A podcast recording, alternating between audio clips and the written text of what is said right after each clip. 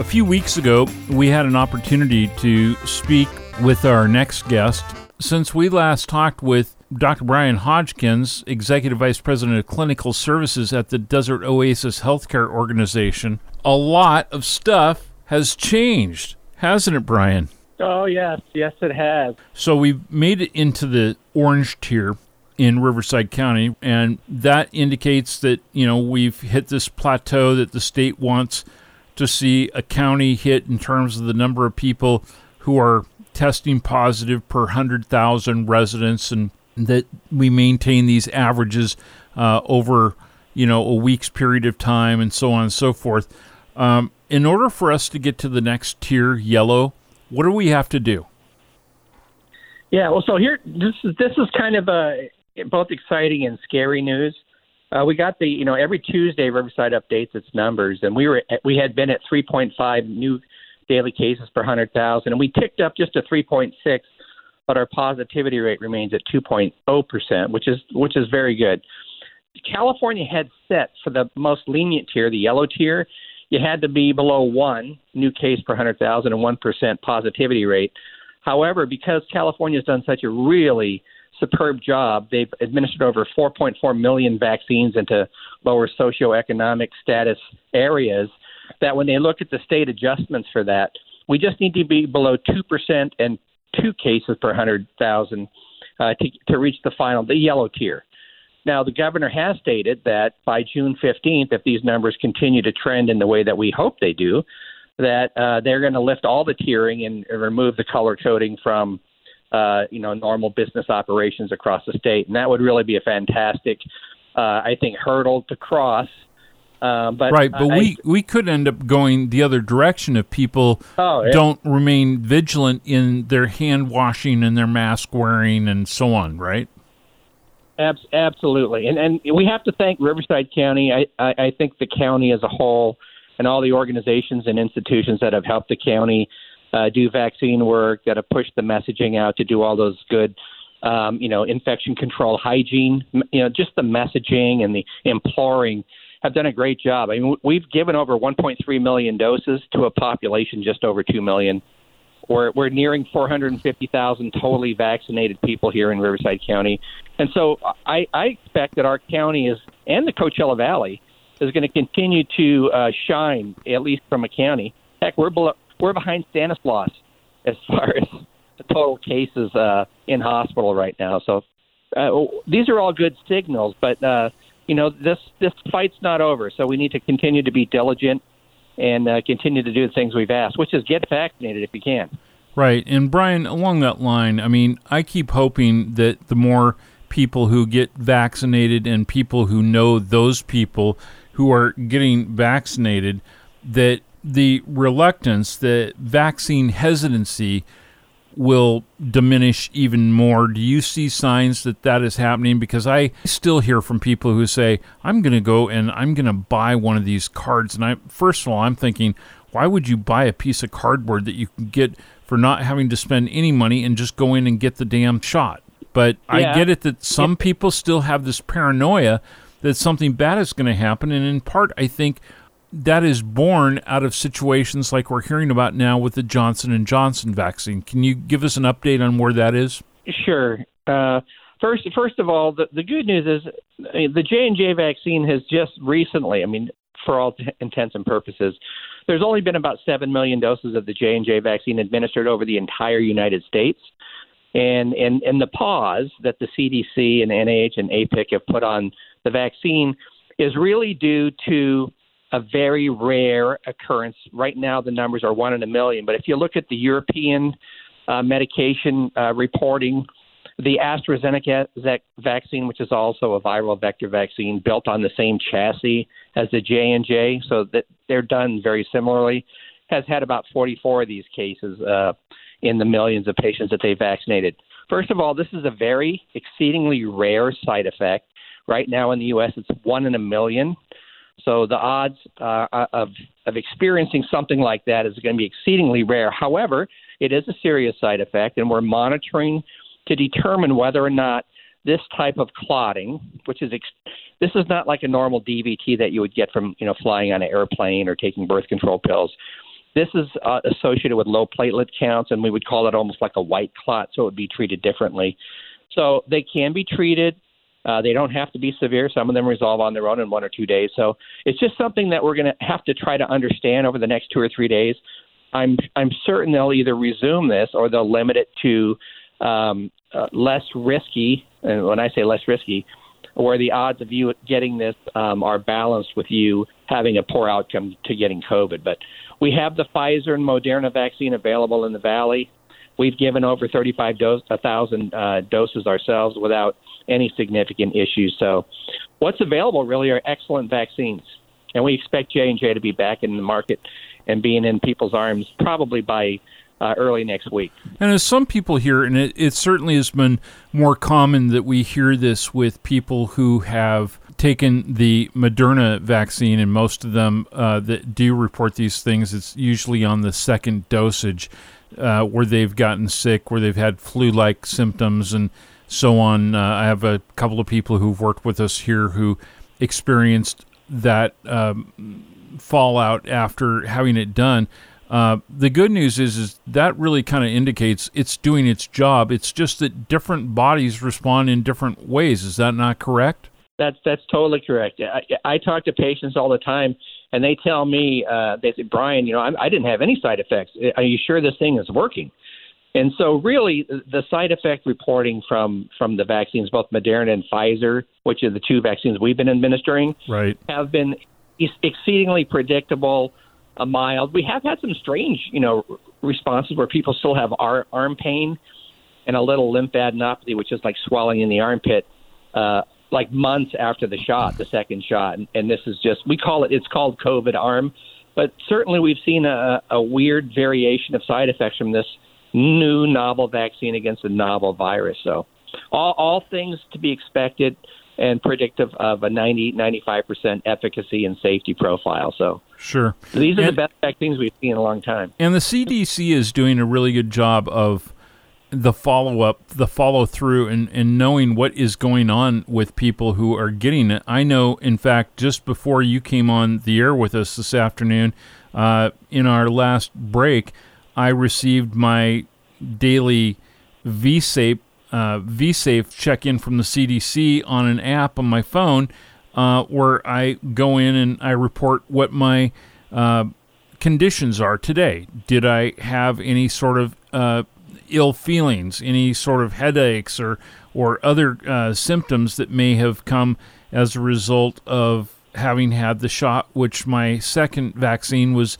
last Wednesday, and I've been doing this each day since getting it, um, the second vaccine, and they did it, I think, the last time uh, for the first shot. It, it, this process went on for roughly a, a week or so uh, that they do the follow-through, and um, and specifying that, in fact, if you're having uh, some sort of ill symptom, that they may be in touch with you to talk to you more about it. That's got to be a pretty gargantuan task in and of itself, just to be following up with hundreds of millions of people getting the COVID nineteen vaccine. Oh, a- absolutely. Uh, the U S, you know, we're we're nearly at one hundred forty million doses of, you know, single dose, and about seventy million people have gotten both doses. But we should be proud of the fact that even this rare clotting from J and J, so the V-safe is you can participate if you want through the app on your phone. It's not required. But there's another uh, reporting system called VAERS, which had detected the signal of these rare clotting uh, reports from people who literally diligently put in the side effects reported to them from, from patients. So that's how we were able to pick up this signal. And, and we should be proud of the fact that we have such a safe, robust system to detect uh, issues related in, uh, to these vaccines. So it makes it even more safe. And we know uh, that Desert Oasis Healthcare uh, is not just sitting still on its campuses doing this work, but you guys also have a new mobile unit that you go out with, right? Our mobile unit is traveling the globe. Um, you know, I think Elon Musk is even impressed with the uh, way this thing gets about. But yeah, we've, we've been using this to go out into the community Uh, to address, uh, you know, equity issues about getting people who wouldn't have access to the vaccine, right, who maybe can't certain places. Um, so we're sending that out. We're continuing to vaccinate now uh, as much of the community as we ever have. We're giving all, just shy of one thousand doses a day. That has not let up. Uh, we have Desert Art coming up. We're doing a program with them, with the teachers uh, from Desert Sands Unified School District in Palm Springs. So have vaccine. We'll travel. We'll we'll we'll show up if you need us. We're going to show up and vaccinate your workers, your family members, your neighbors. So uh, keep track, and you can go on my D O H C and sign up for a vaccine today if you're if you're interested. I urge you to do it. I it's keep quick. It's I keep getting nervous when I see stories that involve uh, Riverside County Supervisor Jeff Hewitt quoted in them and starting to talk about herd immunity, because I don't think that the supervisors are probably the best educated to be talking about a topic like that. But maybe you could tell us where things are at on that front, because I keep hearing herd immunity being thrown around a lot in Riverside County of late. Yeah, so so this is an interesting um, phenomena. Basically, you want the virus to run out of either people to, to infect. And this requires either a large segment of the population be vaccinated or another large segment of the back, uh, population have had the natural infection from COVID. When you add those two together, you want to get around eighty percent or more, because we know these vaccines are so effective. Um, it may be a little bit less than that, but let's just say it's seventy-five to eighty percent, and that's traditional herd immunity in, in the U S or other healthcare models. And the other thing about herd immunity is it can be localized. Like a city could achieve herd immunity if one hundred percent of the members that live there had COVID. One of the questions I have along this line is what the difference is between the vaccine and natural immunity when it comes to working against the variants. Yeah, that's that's an excellent question, and people are have asked me um, a lot about why is California doing so well in the country as far as low positivity rates and low rates of transmissibility, uh, given the fact that we have both the British variant, and California has its own strange variant known as the L four five two R variant, and we think it's because the California's variant uh, has been around longer than the B seven one one seven, and so we're seeing less spread. But here's the answer to the question specifically. Is the vaccine appears to generate higher and more specific antibody response from the patient, from anyone who's been vaccinated. The natural infection does raise antibody levels, but not to the degree, and we're, we're thinking now, maybe not even the durability of what the vaccines can offer. That's why we are vaccinating people who have had COVID. Uh, not not waiting three months, but literally as soon as the symptoms have cleared, we're vaccinating people to uh, further boost their immunity so that we will eventually, uh, hopefully, reach herd immunity. And so this is important because the vaccines are very protective against the variants, all the variants, South Africa, South America, the British, even the California. And we've already known if you get vaccinated, um, asymptomatic spread is less or non-existent. You're not going to get hospitalized, and you're not going to die. If you haven't been vaccinated at all, all those things are still in play. Even if eighty percent of all of Californians have been vaccinated or got the infection, four out of five people who meet each other um, can infect anyone, but that's still one out of five can still be infected. So there's still low transmission as far as the percentage, but still significant when uh, we want to try to get to eighty-five, ninety percent.